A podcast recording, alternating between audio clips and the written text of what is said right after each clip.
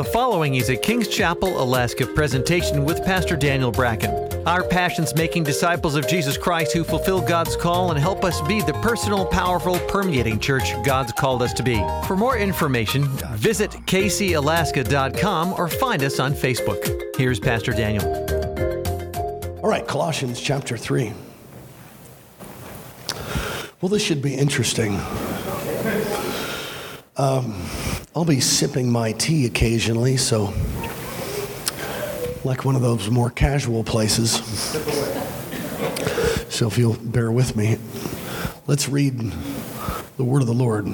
Colossians chapter 3, find verse 1.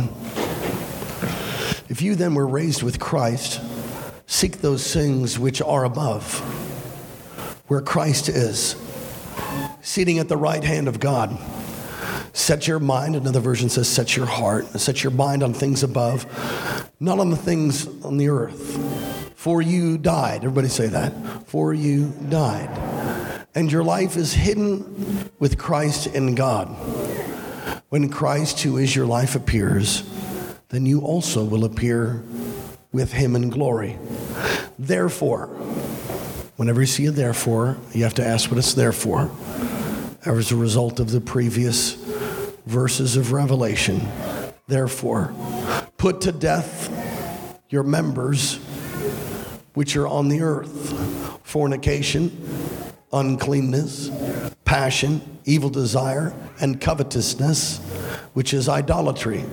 Because of these things, the wrath of God is coming on the sons of disobedience, in which you yourselves once walked when you lived in them. Everybody say, once, once walked there. Yeah, once walked.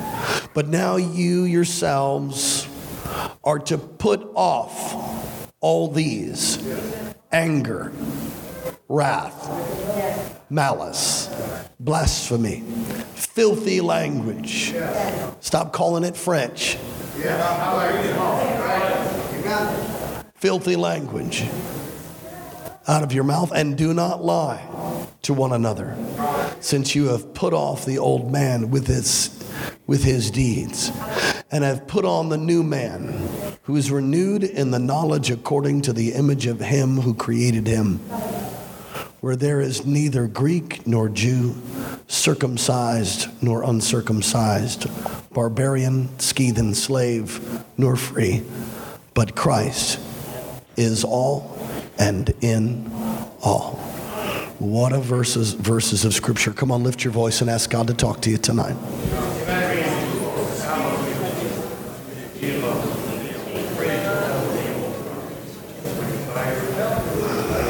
We give you glory, honor, praise in Jesus' name. Amen. You may be seated. We do have some notes for you. Somebody asked me uh, not long ago, so what is your services like?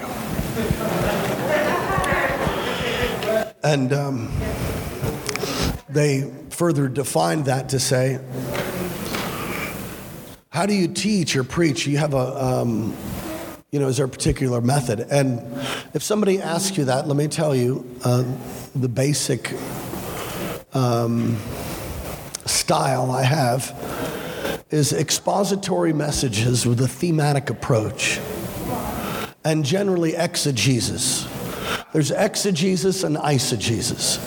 Exegesis is taking verse by verse, line upon line, and breaking it down, understanding the culture and the people and the time in which it was written, understanding the milieus of the culture and so on and so forth, and allowing that then, applying that to our life to change us.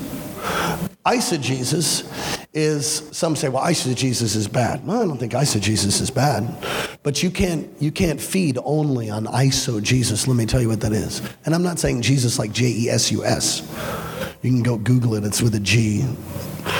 Eisegesis is taking a topic and then a lot of scripture to back that topic up to make the point that the Lord would have you make. The problem with eisegesis is that people make lots of points the Lord's not making and generally twist scripture out of context, and you can end up deformed in your Christianity. given the fact that my voice is in the condition that it is, I will be teaching tonight. I'm going to teach you. This is a phenomenal passage of scripture. The whole book is worthy of being studied, as is every book. But one of the, my favorite things about Colossians is it's written to the people of Colossae, and they call the Apostle Paul father, but he'd never gone there. And what I like about that is that it's similar to our extensions. Colossae was an extension planted by Epaphras. Epaphras was a, uh, a, spiritual son of Paul. And Paul is writing them, and he mentions Epaphras in the first part of the, of the book, of the letter. And uh, it's filled with revelation. And the particular chapter that I selected tonight, uh, chapter three, really talks about being a Christian. I called it living the new life. What does it mean to be a Christian? I'm writing the notes now. What does it mean to be a Christian? If you were to ask the Apostle Paul that, uh, he would probably quote you out of Colossians 2:13, and you can look there with me. And you being dead in your trespasses. Now, trespasses is sin. You being dead in your sin and the circumcision of your flesh he made alive together with him, having forgiven all of your trespasses or sins. This is Colossians 2, verse 13. Having wiped out the handwriting of requirements that was against us, which was contrary to us. And he has taken it out of the way, nailing it to the cross, having disarmed principalities and powers and made a pub- public spectacle of them, triumphing over them. In Colossians 2 and 20 says, Therefore, if you died with Christ from the basic principles of the world, you see, to be born again, and in Colossians 3, which we read, to be born again, you being dead in your trespasses, Colossians 3 1, the text that is our main text the circumcision flesh. He's made alive to, to live together and alive, forgiven of all your trespasses. You see, when you're born again, when you receive Jesus as your Lord and Savior, you translate out of darkness into the kingdom of His light. It is the most glorious, incredible miracle there could ever be, truly. And maybe you're here tonight feeling like you're the worst rank sinner in all of Alaska. Well, the good news is, well, let me give you bad news and then I'll give you good news. The bad news is your rank sin separates you from God. I don't care how much you try to put a happy face on and try to, even you could go to church and get baptized and have baptismal waters dripping off your face. You're still going to split hell wide open if you're not born again. Jesus didn't say go and become a religious person, He said you must be born again. And there's many people in the church today that aren't born again. And I say it this way if you can't remember when you get born again, you might not have. It's not the kind of thing that you forget. Now, furthermore, if maybe you did forget, but let me just say this if you're born again, there's certain things in your life that won't stay in your life anymore. See, you can't say you're saved and continue to live in the rank way. You can't say you're saved. Man, I think I'm getting healed right now. Thank you, Jesus. You can't say you're saved. Pain just left my throat. Come on, Jesus. You can't say you're saved and born again and continue to live in fornication, idolatry, to continue to lie, continue to, you know, speak your French. In other words, curse all the time and say that you're born again. The evidence of your actions, a manifestation of your behavior is evidence that you are not saved. So you can say that you have fellowship with him, First John. You can say you have fellowship with him, but if your behavior exhibits the fact that you don't, then you're a liar. No matter what your head tells you, the proof is in the pudding. Look at your neighbor and say, I'm so glad we came to this encouraging service Wednesday night.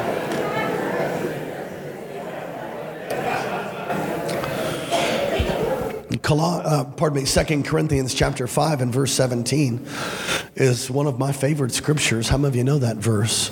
It should be committed to memory, I believe, because many people don't really know who they are. There's an identity crisis. Second Corinthians chapter 5 and verse 17 says, If any man, which means mankind, if any man woman, child, be in Christ, he's a new creature. He's a new creation. The old has gone. So you might have lived in a way that separated you from God, but once you receive Jesus, he comes into your life and he makes you new. Old things are, pass away. Behold, all things become new. I gotta, I gotta speak to that for a moment. And that all things become new in your spirit you still have this. If that's Jesus, just let him know I'm be with him along You still have to renew your mind. See, many people receive Jesus and they read that scripture and think that the Apostle Paul was not telling the whole truth. Well, everything's new. Everything's not new. I still got all kinds of problems. I received Jesus, you know, in laws, outlaws. People hate me. Things aren't going so well. I'm discouraged. I'm dismayed. I can't stand my life, but I'm born again. Well, welcome to being born again. I mean, that's what happens when you first get saved, basically. I mean, most people don't come to Jesus because everything's all awesome. most people come to the end of themselves, and then it takes a while to see your life transformed. So Paul wasn't lying in 2 Corinthians 5:17. Is that if any man be in Christ, he's a new creation. The old is gone. Behold, all things become new. You're made new. The grace of God that he gives you to become his child is perfect. It doesn't grow. You become the righteousness of God. Every bit of righteousness he gives you is perfect the day you get the day you get saved. That's because otherwise you couldn't come before his throne of grace.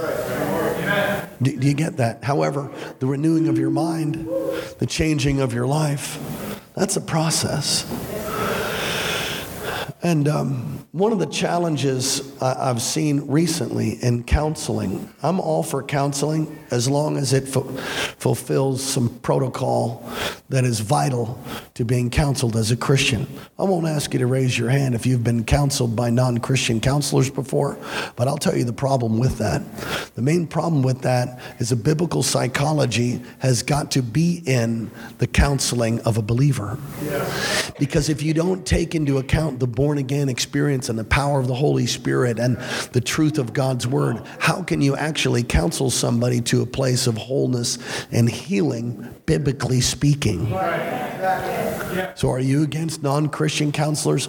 I think can help, but you have to, uh, definitely, but I think you have to have an overlay of good, sound, biblical theology, the transforming, transforming life and work of the believer.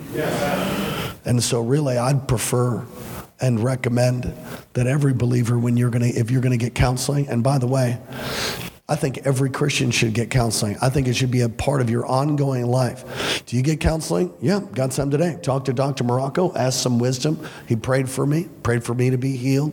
Talked to him about a couple things. Yeah, that's counsel. I don't you have to be like sit and lie down on the couch and someone sit in front with a pad of paper and but we all have to have counselors. Yes.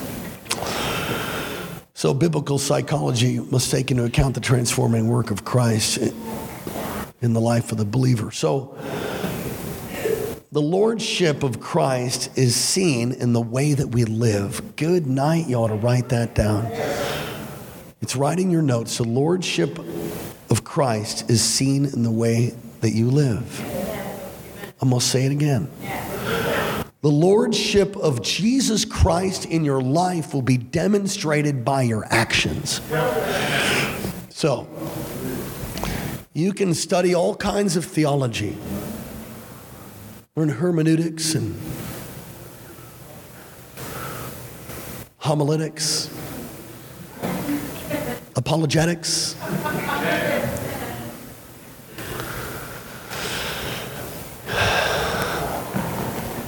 Exegetical, apocryphal. You learn all kinds of great big words. The truth is,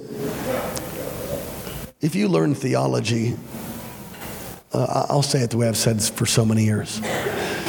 If you have a depth, the depth of theology in your life ought to bring a depth of transformation. So if your life is not transformed by the truth of God's word, then you really didn't understand it, or there's something missing. You can't separate. Maybe maybe your theology is not that deep. Throughout church history, there's been schisms and all kinds of things that have taken place, or people trying to go deeper, deeper in God. And I'm all for going deeper. But some people get educated beyond their own intellect and forget how to actually apply it to your life. And so they learn some kind of wow factor revelation thing, but then they live a double minded life out there. So they can stand in front of people or in front of their small group, in front of their workers or their employer and expound them some incredible um, uh, typology in the Old Testament and tie it into the New Testament, but, but they're still a jerk.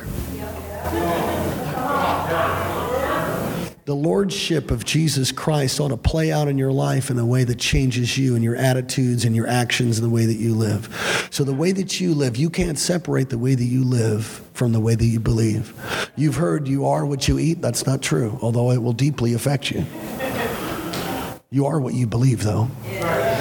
So, if you believe that something's really, truly important, you definitely are acting on that. Our relationship with Christ is really the most important thing in life to us. Our new life is, is Christ in us. So let's look at this here. We're going to see four basic commands that Paul gives right out of Colossians here. We're going to start with verse 2 How to live the new life. Everybody say, okay, you're about to learn how to live the new life. Come on, bump your neighbor and say, hey, listen up. All right. How to live the new life.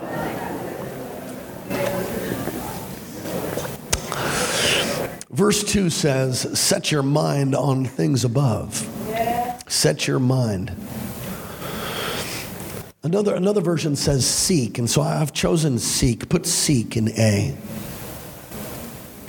Set your mind or seek the things that are above, not the things of the earth. Our seeking God is really response to Him seeking us.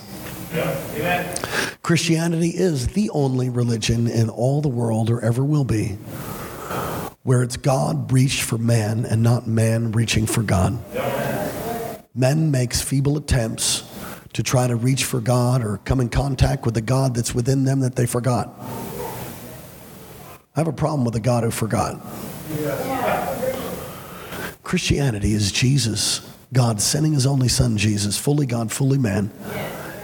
In fact, Colossians says Jesus is a, is a visible manifestation of the Godhead. Wow fully God, fully man, sends him in to die for you and me. Our seeking God is a response to him seeking us. See, when you really understand what he did, it'll respond, it'll have a heart response, a, a love response for you to seek him and be thankful and grateful to him. Luke chapter 19, verse 10. For the Son of Man has come to seek and to save that which was lost. Come on, everybody say seek. Yeah, set your mind or set the mind on things above, not on the things of the earth. Not inward, but outward. Look upward. Is that not, don't look inward. You know, there's nothing wrong with self examination, and a Christian ought to do that. But you can get so critical over yourself and stare at yourself. I don't know if you've ever had this phenomena, but when I'm, when I'm heavier, I look at myself and go, man, you're fat dude. And, no, not, okay. And it seems like the more I look at how fat I am, the fatter I get. How many ever hurt yourself or got an injury or a laceration? You know, kids are funny with like that. Kids, you know, God forbid your kid gets hurt or wounded, but they're, they're like okay until they see the blood oh, and they just freak out, you know. And, and the more they stare at it, I don't know if you notice, the more you stare and sort of look inward about pain, it gets worse. Emotional pain, it's the same. You can rehearse things over and over. Don't do that. Yeah. And it's interesting why he's saying not to do that. He's saying don't do that because, because you died. Look upward. Yeah. Look to heaven. Yeah. If you then were raised with Christ, verse 3 Seek those things which are above, where Christ is seating at the right hand of God. Amen. And you got to ask yourself now, what, what did he put that there where Christ is sitting at the right hand of God? Well, what's at the right hand of God? His presence. And of, of course, that's the next blank. We seek his presence. It's a good thing to ask for his presence to come, to seek, to seek his holiness. Without holiness, no man will see the Lord. I don't care what the hyper grace neo Calvinist sermon you might have heard that really fired you up about God's love. I'm so thankful you're fired up about God's love. You separated from it unless you repent. And it's a lifestyle of repentance which you won't hear. You won't hear that message in the neo Calvinism hyper grace movement. Yahshua said he loves you and it's all good. You can do what you want to as long as you just know that he loves you. And, and there's even some that take it to an extreme that said he died for all men so all men are saved. That's completely throwing out, it throws out so much scripture. We seek his holiness, we seek his power. We seek to have his power released to reach the lost. Let me run that through one more time. We seek his power to see his power released through us. Not so we can walk around like we got some trophy and I got the power. No. It's the power of God released through you to touch the lost and hurting and the broken and the sick and the halt and the lame and the withered. Yes. Greater works will you do than these, Jesus said. Somebody said the greater work is salvation. All right. But he said plural, greater work. So it's not just salvation, it's, it's healing, miracles, sign. These signs will follow them that believe. They'll lay hands on the sick and they shall recover. So it's, it's a good thing to seek his presence, seek his holiness, seek his power. We seek his intervention. We seek his intervention. I'm so glad He's at the right hand of majesty, fully in control of every infinitesimal detail in your life. Set your mind on things above. What does that mean? Set your mind on things above God's will, God's purpose for your life. Listen, you'll never be happy doing anything but His will. So you better just line up and go, well, what is it? Now, His will is revealed in His Word, but then there's aspects of it that are not, you know, do I move? Do I stay? Do I take the job? Don't I take the job? There's aspects of it that you are going to have to work out and let the Lord lead you. Yes. But set your mind on things above. You want His will, even though you might not know it. Some people say, well, I don't want God's will. He's going to send me to Timbuktu. Is that an actual place? He's going to send me to Timbuktu, and I'm going to have to live in a hut and sleep in mud. You know, the truth is, if you love God with all your heart, mind, soul, and strength, and allow Him to be Lord over your life, when, by the time you end up going to Timbuktu, you'd have been weeping for weeks already, days, months maybe, with a burden that burns in your soul. And when you end up in Timbuktu, God begins to use you, and you'll never be happier and jo- more joy filled in all your life. See, somehow we think that, that we know how to be filled with joy and happiness. Happiness is based on happenings. Joy comes from the Lord. And you'll never have the joy of the Lord if you don't seek His will. I for, used to, I'm remembering the emotions of being a new believer and sitting in, in service just like this and hearing, as for God's will, I'm like, all right. Not my will, Lord, but yours be done. And if it's crucifixion, so be it.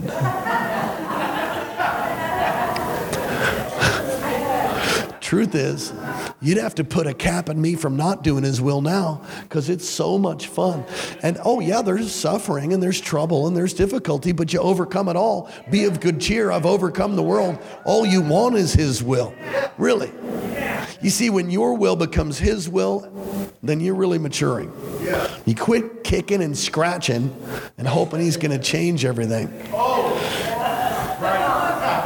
oh, you've heard it so many times before.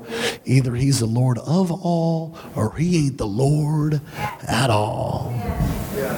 And you know, I've found there's many there's many moments of testing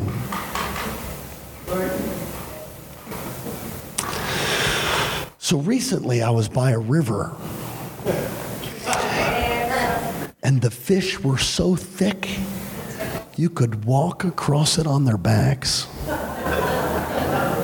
You've heard that expression, except this was true. And you know, there's limits in Alaska. And so we limit it out real quick. But boy, isn't it tempting just to want to get another fish? And all kinds of people make justification for why they would get another fish. And they know that they can get it get off and not get caught maybe by the fish cop. But you know the Lord sees every fish you catch.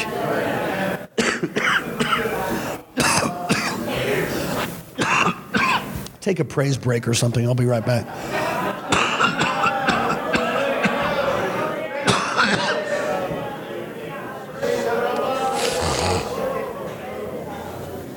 Some of you need to repent right now.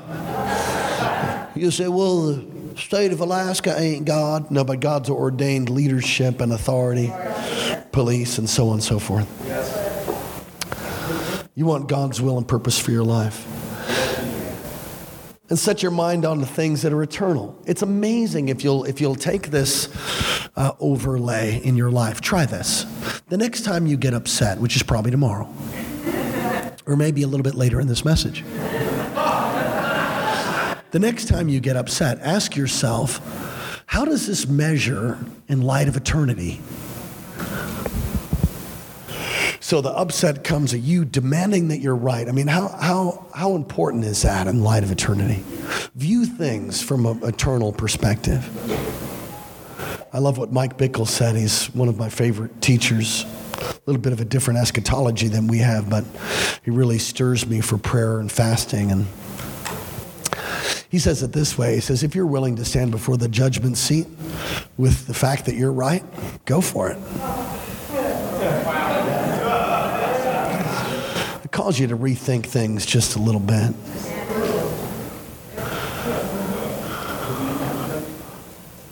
And our reward will appear with his glory. How many of you know that God has a reward system? He really does. And I don't think it's so that we can parade around. Look at this with me. When Christ, who is our life, appears, then you will also appear with him in glory. There's, there's really a reward. There's a reward for living for God. Listen, the fact that there's a judgment seat to me says a couple of things. One, um, you can do it. So if you're going to stand before God by yourself to give an account for your life, that means being a just God that actually He gave you what you needed to be able to overcome. That's everything that's in your way you can overcome. Because how could a just judge actually judge you if you didn't have what you needed to be able to do what He called you to do? And there's no manipulating Jesus on that day. You can fake Christianity as much as you want, but you can't fool the Son of Man when you get there. And there's, there's, there's, there's glory and, and, and blessing for us when we appear before Him. All right, verse 5, here we go. We're just going to get fun now. Therefore. So you have to look at the fact that you're born again and you've made him Lord and you're going to appear before him in glory. Now, as a result of that, therefore, why is there, therefore, he begins to say, therefore, rid yourself of, right?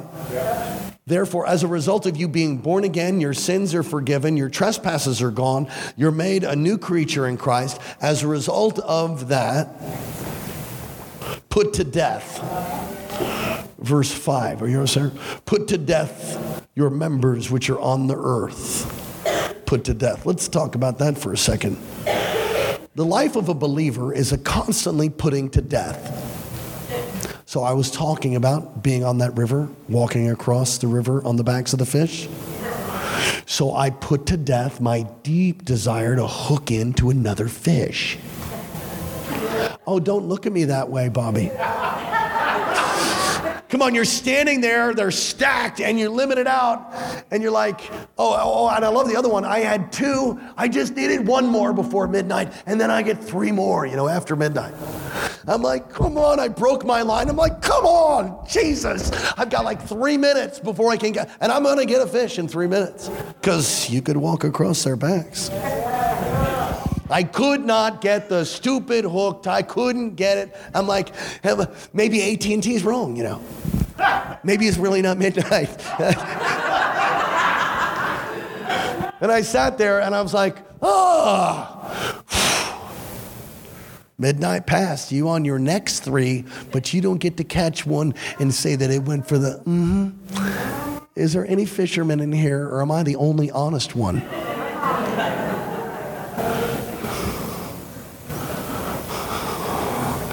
There's no fishermen here. You all down at the river somewhere or something.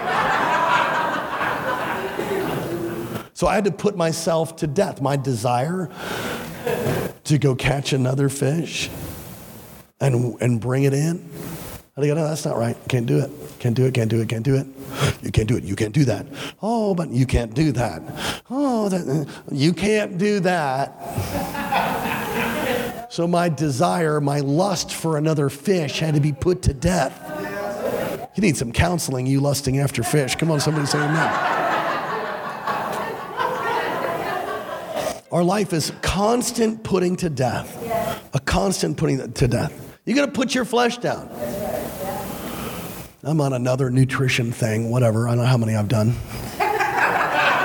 see, is this one working? I don't know. Maybe. We'll see. But every nutrition plan for me is death. Because I like eating. I like eating. I mean, I really like eating.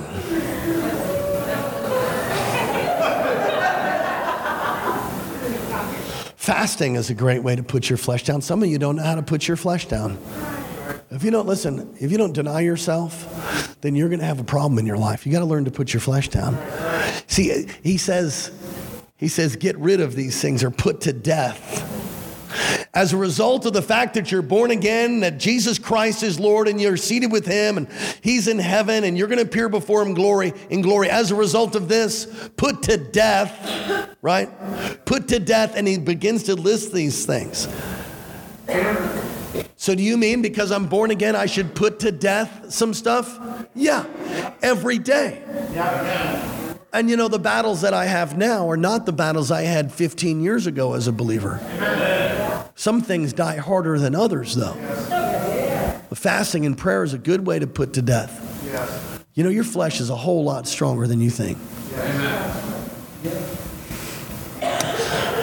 Growing up, I've shared this. There would be occasion, you know, we wouldn't serve green vegetables that the kids hated on purpose. So, in other words, it wasn't child abuse by spinach. But we would try, our kids eat nearly everything from all different cultures of the world. I mean, we haven't had all the cultures of the world, but I mean, they eat every kind, different kind of food. And they have an international palate because we raise them that way. So it's not just hot dogs all the time, whatever. That's problem. That was how I was raised, so we just pass that on. And, and you raise your kids how you want to raise them, but that's what we did. And so when, when food was served that, you know, they didn't like it, we would make them eat it. Uh, there might be some snowflakes out there that just get a little bent out of shape, but I'm going to tell you something.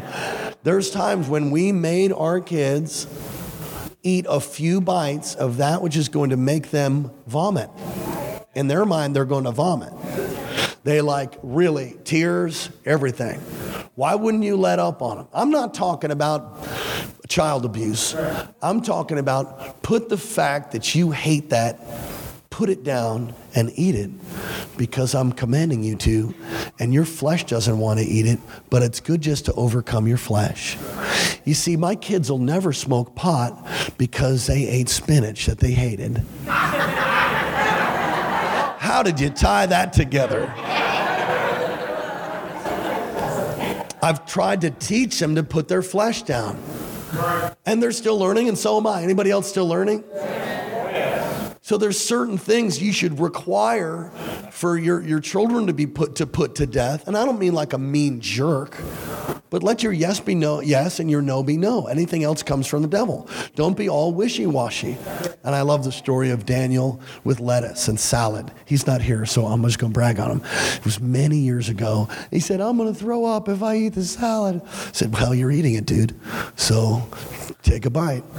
Tears. You know, he's a little guy. He's a little guy. Tears. And so he sticks his fork in, crying smothered in ranch, whatever, it didn't matter. He got that salad in and chewed on it and then immediately threw up. And we just thought, all right, you don't have to eat salad anymore, but at least you tried.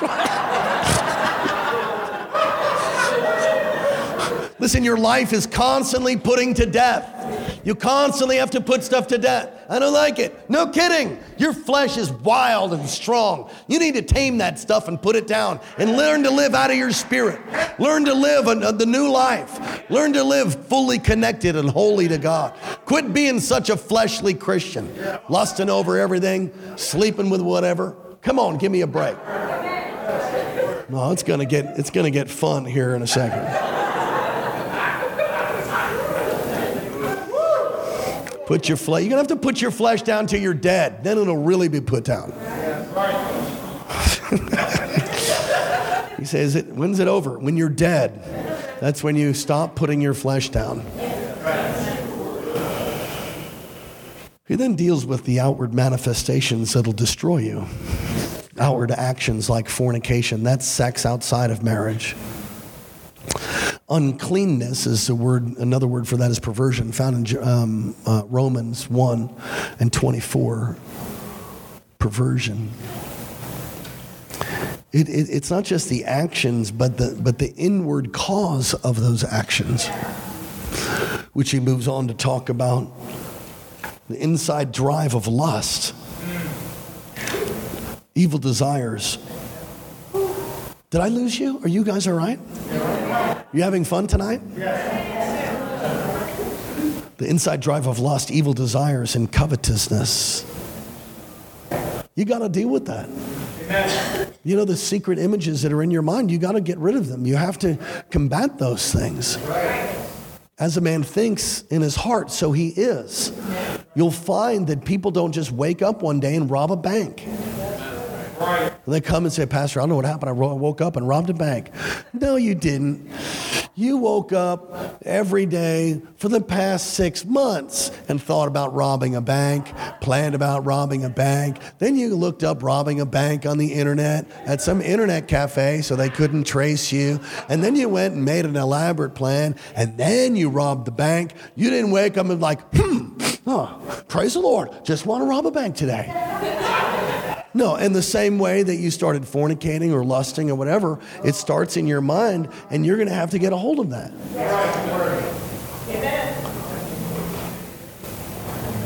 You know, you can't keep from birds flying over your head, but you sure as heaven can keep them from making a nest in your hair.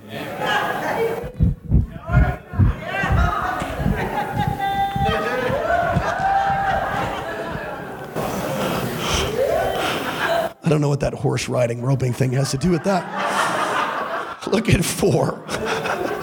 Look at four.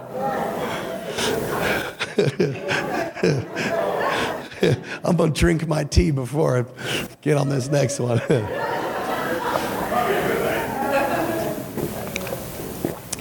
Can you ask the barista to hook me up with another one of those? Please. Thank you so much, Billy. That would really help me out. You guys getting something tonight? Good. Sex outside of God's plan is idolatry. Sex outside of God's plan is idolatry. Some of you think that God doesn't want you to have sex because he wants to steal all your fun. That's the stupidest thing I ever heard. Somebody sold you a bill, bill of goods with that mess. No, sex outside of marriage, it's, it's, it's taking what you can't have and making it yours. Wow. That's good I know a man who was able to overcome when he had a revelation of the ownership of the other person by the Lord. In other words, when he realized that this woman that he was with was his daughter And I, I, I, don't know. I'm, I don't have any tea, so I might get a little ornery right now. The kid who's steaming up the windows at Lake Lucille with someone's daughter tells the youth pastor, wasn't our church, it's just an illustration. Tells the youth pastor, I can't help myself. Hi. tells, tells the youth pastor, I can't help myself. She's so fine. She's so fine. I just want to make her mine. So he just can't help himself. And, and he said, Well, let me, do, do you know her father? No, I don't really know. Well, he's a really big dude. And he has a lot of guns. So let me, let me just paint this scenario for you. Let's suppose you're at Lake Lucille watching the submarine races. I love using that because so many people don't know that. That's a how can you watch a submarine race? You can't. There's just water, so you'd be like.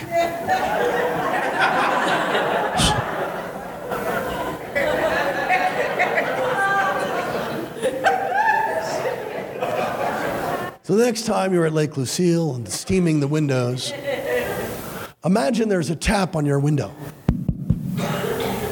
And you look, and it's the girl's father with a 12 gauge shotgun in his hand. Of course, you roll the window down because a little piece of glass isn't going to stop him. You can tell. You can tell that glass really isn't a deterrent. And as he sticks that shotgun in your ear hole, and commands you to get out of the vehicle and commands her to get out of the vehicle and to get in his truck, what kind of a problem do you think you're going to have keeping your hands off of her then? How many think he'll have a problem? No, he's not going to touch. What do you think he's be like? Oh yeah, get away from me and re-engage in the submarine race? No, he's gonna be like, uh, uh, uh, uh okay, yes, sir, uh, right? He doesn't want to get shot. Was a Christian man, so it wasn't loaded. or maybe I should say it was a Christian man, so he had extra magazines. I mean, I don't, I don't the point is, it's the fear of the Lord that caused, the, the fear of the dad that caused the boy to get some self control. The problem in the body of Christ is one of the main major problems is there's identity theft. You don't know who you are, and as a result of not knowing who you are, you sell your birthright for a bowl of porridge, and you go out and you fornicate and you do all kinds of stuff because you think that, that, that that's fun or whatever, and the Lord understands. Yeah, He understands that your heart is deceitfully wicked above all else, and that your flesh will take you straight to hell. And you have to learn to put to death that stuff. You got to put it to death. Sex outside of marriage is not God's plan. It's idolatry. And you need to, you say, well, I've been doing it all these years. It didn't hurt me much. You don't know how much it's hurt you, actually. You think it hasn't hurt you. You dumb as a box of rocks. You just think it's okay. When you've, you, you, you haven't seen the, the, the, the, girls that you left and, the, and the, the, the tearing that took place in people's hearts and the boys and people that you left and the, the, the, the spirit of divorce and just tearing and tearing. You know what's interesting? By the way, children's church is upstairs, so I'm going to get after it just a minute. It is, right? It's Wednesday, isn't it? okay. I see some youngsters, so I'm going to shoot high. If, it, if you miss it, then pray in tongues and get a word of knowledge or something. I'm talking code. All right, I will. So, in the same way that the physical act takes place, is exactly what happens in the spirit. So, two are united and become one, as Paul says, but it should only happen under the covenant of marriage. When it happens outside the covenant of marriage, it is idolatry and it is sin and it destroys you. And actually, you get a piece of that other person and they get a piece of you. And they have shown people uh, that there's secular psychological reports on people who have been fro- they're frozen in their emotions from the time that they violated God's law. Uh, are you catching this? Yeah. So let's say they did that from the time they would say they were 13 years old. Kids are having babies at 12 and stuff. 13 or 14 years old. Let's say that you know happened there that they're frozen in their emotions from that period of time, and then they found. Um, schizophrenia, that's multiple personalities, correct?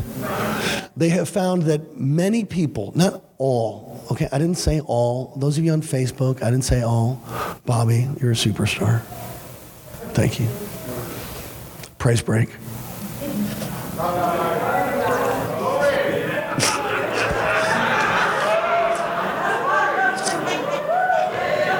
Oh, you almost made me spray my tea. That was pretty funny. Let's try that again. Praise break.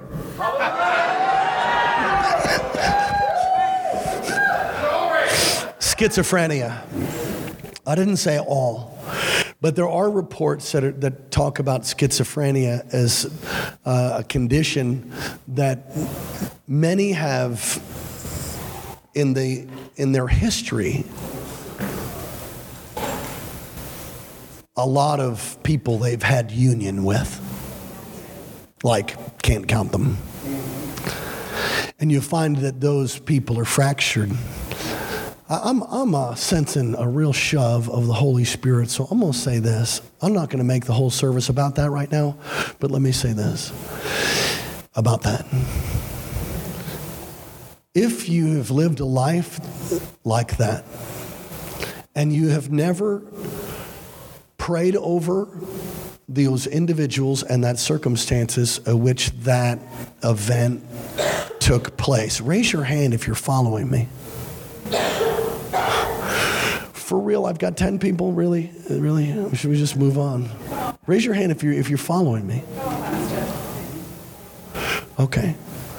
So, once you become a believer, I'm so thankful for the wisdom that was taught to so many and, it's, and, and it's still taught, and I'm teaching it to you now. Once you become a believer, you understand these principles. You're not supposed to have sex outside of marriage. And if you are, you have no promise of heaven. I don't care how many times you name the name of Jesus. Okay? Fornicators don't inherit the kingdom of God. I know that's not warm and fuzzy, but I'm going to give it to you like it says. You get warm and fuzzy somewhere else. So, what you ought to do which will help you break off lust and help you break off confusion and help you get freed from those past soul ties is to go back over your life prayerfully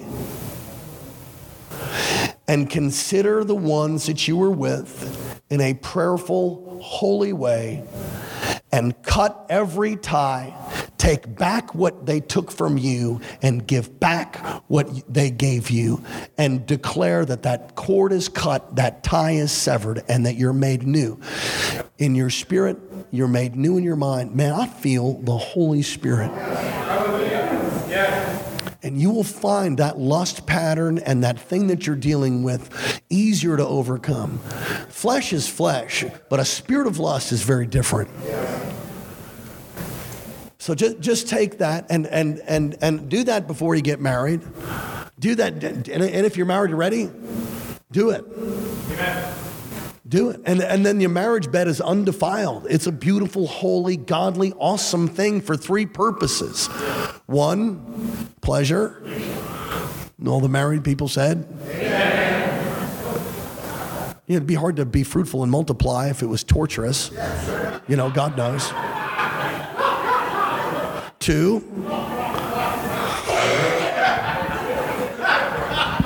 Two. I forgot what the second one was.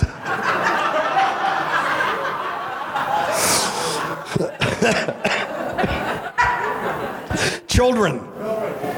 Children. Children. Three. Listen. oneness. I believe it's the greatest at one of the greatest acts of spiritual warfare that can be done in a family. It provides a covering for her and for him, and it is the most righteous, beautiful thing. In fact, I don't even like, we have like gone to marriage seminar material. What are we talking about? Jesus, help me out. Praise break. I got, I gotta, I gotta stop there. But I'll say one more thing.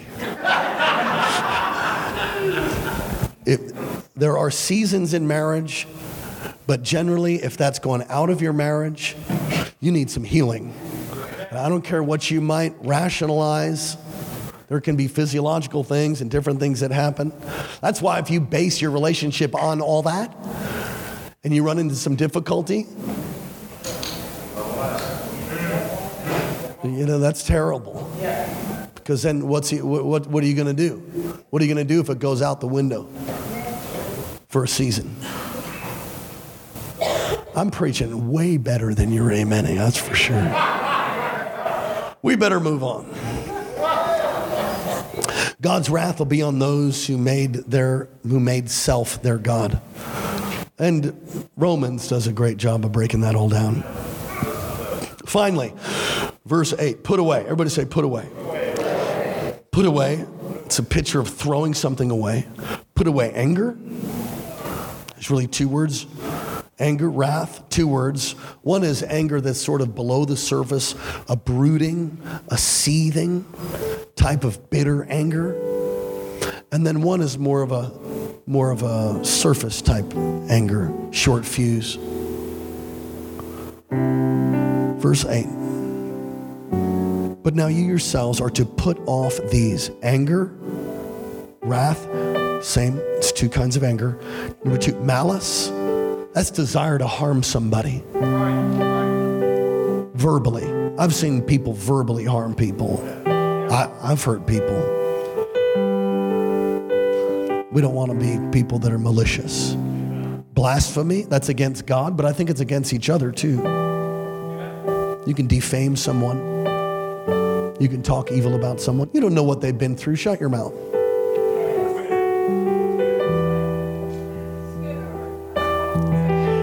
All right, I better move on. I might, might get all soapboxy right there, but quit being on the devil's wrecking crew. Therefore, Therefore, as a result of being a new creature in Christ, as a result of being seated with Christ, as a result of being born again, these things, listen, as a new believer, you ought to line these things up and see how you're doing. As an ongoing believer, you ought to make it a checklist to see if you're qualifying. It's not that you earn it, but it's a fruit that's released because of the love and the power of Jesus. Filthy language. Hey, mom, do you remember like 1975? You gave us a new soap made by Yardley. I don't know why I remember this so much, but but I but I do. This is it's a good story.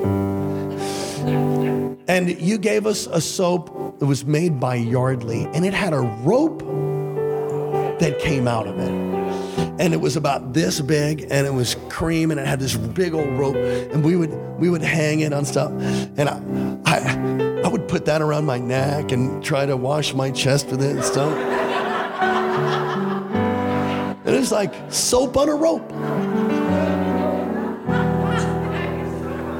Nowadays kids would put it on and be like so be like a rapper or something. Filthy language I only, to my recollection, got my mouth washed out with soap one time. And it was in the same bathroom, I think, actually, also, that the soap on a rope. Yep. You're not going to talk like that? Two or three swipes. You know, it's funny, I never said that word again, whatever it was. I, I don't think I've ever said it again the rest of my life. See, some of you, you, you, ought, you ought to have some consequences for stuff. And if you have a foul mouth, I don't know why. I had horrible language before I got saved. And but actually, it wasn't all that bad if I didn't hang out with people that were horrible, have horrible language. When I got on construction site, you know, bad company corrupts good character. I'd get on a construction site and it would just go south, you know, with people that had terrible language. When I got saved, instantly it vanished. I mean, I mean, it could be the most horrible event, or something happened. There is no curse. You can't make a curse come out of my mouth. I mean, I don't know. He took my cursor out. Now, I don't know why that is for one person like that, another person it's not, but, but they still make soap on a rope. And I bet you could get that on Amazon. Or you could just take a small bar of dial and keep it in your pocket. And the next time you speak French, which isn't French, and make some excuse, why don't you just unwrap that just suck on it a little bit? Because these things should not come from the mouth of a believer. I was with somebody and said, Oh, yeah, excuse my French. And I was just like, Dude, it's not French. Oh, I didn't know you were a pastor. That has nothing to do with it. Well, let's move on. Don't lie. Everybody say, Don't lie to each other. Half truths are lies. Your words are important. You'll be saved by them and you'll be judged by them. Out of the mouth flows life and death. The power of life and death are in the tongue, says James. So speak life. Edify one another. See how many people you can build up over the rest of the week. Don't lie. Don't talk stink. Don't talk angry. Some of you need to count to 10 before you say stuff. And the new life live within the context of community. What's, you see, the church is God's idea. It's God's idea. And this new life is supposed to be lived in the context of community. The old self is taken off, the new self is put on. No old self practices. We're right here in the closing part. New self is continually being renewed in knowledge. Let me let me say this. You have to continually study and grow in the knowledge of God. Some of you are weak and anemic in your faith because you spend zero time in the Word and you spend zero time in prayer, and you come, I get you for 45 minutes or hour and a half, or maybe if it's really shucking and jiving, two hours. And maybe you come once a week, and I'm really glad that you do, but the truth is, average male, six hours a week of TV. Then you combine all kinds of video games and all kinds of stuff. You tell me who's discipling who. You need to study the word and get fed by the word every day. Every day when you're driving to Anchorage or you're, you're taking a lunch break, come on, get some podcasts, put some worship on, read the word, read Proverbs, read Psalms, renew your mind, grow in the knowledge of God. Start meditating on His word day and night, as He said to Joshua, and you'll be successful in all that you do. You wonder why you're depressed, you wonder why you've got no hope. It could be that you're not actually feeding on God's knowledge, on God's word. You gotta, you gotta put away the magazine, put away the movie perhaps. Take some time. Set aside a time to read the word and grow. Be renewed in the knowledge of God. And we're becoming more like our Creator. That's what the text talks about. It's amazing. One day the flesh will be gone. But for now, you're going to have to put to death and you're going to have to put away some of these things. And if you say, Well, I don't want to, well, that's up to you. But don't call yourself a Christian. That was really, that was fun. Can I say that again? So if you don't live in a way like this, then you have got to ask whether you're, whether you're really saved, whether you're a Christian or not. And there's no shame in saying that you're not. But it's a horrible thing to say that you're a Christian and live like that. Don't do it. That's hypocrisy. It's an actor. The root word for hypocrisy is an actor. So you're an actor. I've seen people act so Christian when they're with Christians and like the devil when they're outside of that environment. I have. So, how do you know that? Roll up on them in a parking lot in the corner while they're holding their bag and their 40 ouncer, passing the. They'd be like, Oh, snap. Oh, Pastor. And I, and I, and I just want to pick on this real quick. And people that smoke, okay? I don't know if smoking takes you to hell, but it'll make you smell like you've been there.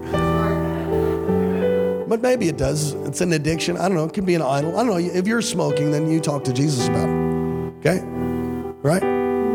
But I always wonder when somebody who smokes and I walk up and they're instantly, some people have the most incredible vanishing smoke cigarette skills I've ever seen. It's just, it's gone. It's like you can't even tell where it is. This subtle hold of their palm, and it's it's all in here somewhere, and it's this little swirl of smoke every so often. They're talking to you. Well, why would somebody hide the fact that they're smoking if they weren't convicted that it's wrong? Let me ask you question. It's like it's like the the, the I've seen people with too much open. We're getting after it today. Pastor Alex is playing that anointed closing music, but I just can't seem to do it. I don't know. Blame it on the rain, I guess.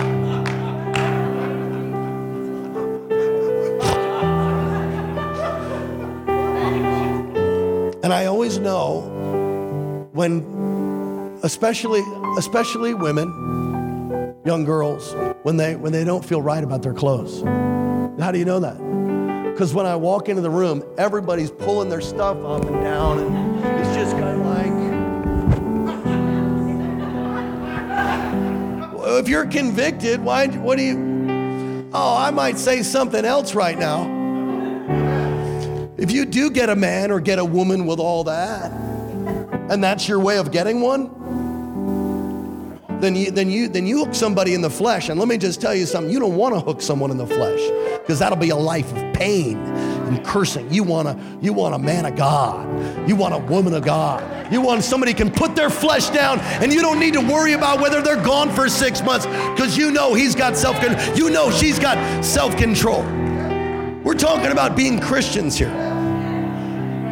I don't ever have to think about my beautiful wife, ever thinking about anybody, ever. It never crosses my mind. Not once. Ever. 20 years of never wondering whether my wife has got eyes or something or, or, or flirting or never. Not once. And you know what? She doesn't think that about me either.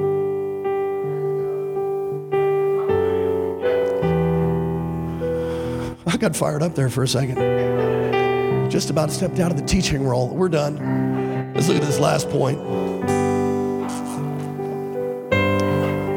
Verse 11 where there is neither Greek nor Jew, circumcised nor uncircumcised, barbarian, skeeth, enslaved or free, but Christ is all and in all. We become part of a community where there should be no divisions. There should be no divisions at all. We make no division. We love the body of Christ. If it's a cult, we'll call it out. You're tearing down the Godhead, we're going to call it out. If you don't pray in tongues, don't believe in the baptism of the Spirit, don't believe in the gifts of the Spirit, that's all right. We love you. It's okay. We're going to believe that, but we're, but we're not going to we're not going to make a big deal it. You tear down the Godhead, you know, declare that Jesus is Satan's brother. We have a problem with that. You start destroying Scripture and making up doctrine that's doctrines of demons. We'll call that out every day of the week. But other than that, the body of Christ should have no divisions. Start ordaining homosexuals and nodding at sin and fornication. No, we have a problem with that because the Word of God's real clear. If you struggle with those kind of temptations, you can get healed, you can get free, you can get delivered. You don't have to stay that way. Did you get something? All right, stand up on your feet all across this place. Thanks for listening to Kings Chapel, Alaska, and Pastor Daniel Bracken. Our passion is making disciples of Jesus Christ who fulfill God's life call and help us to be the personal, powerful, and permeating church God's called us to be. Get in touch with us anytime at 907 357 2065, 907 357 2065, or online at kcalaska.com, kcalaska.com. Friend us on Facebook and follow Pastor Daniel's tweets at Alaska Revival.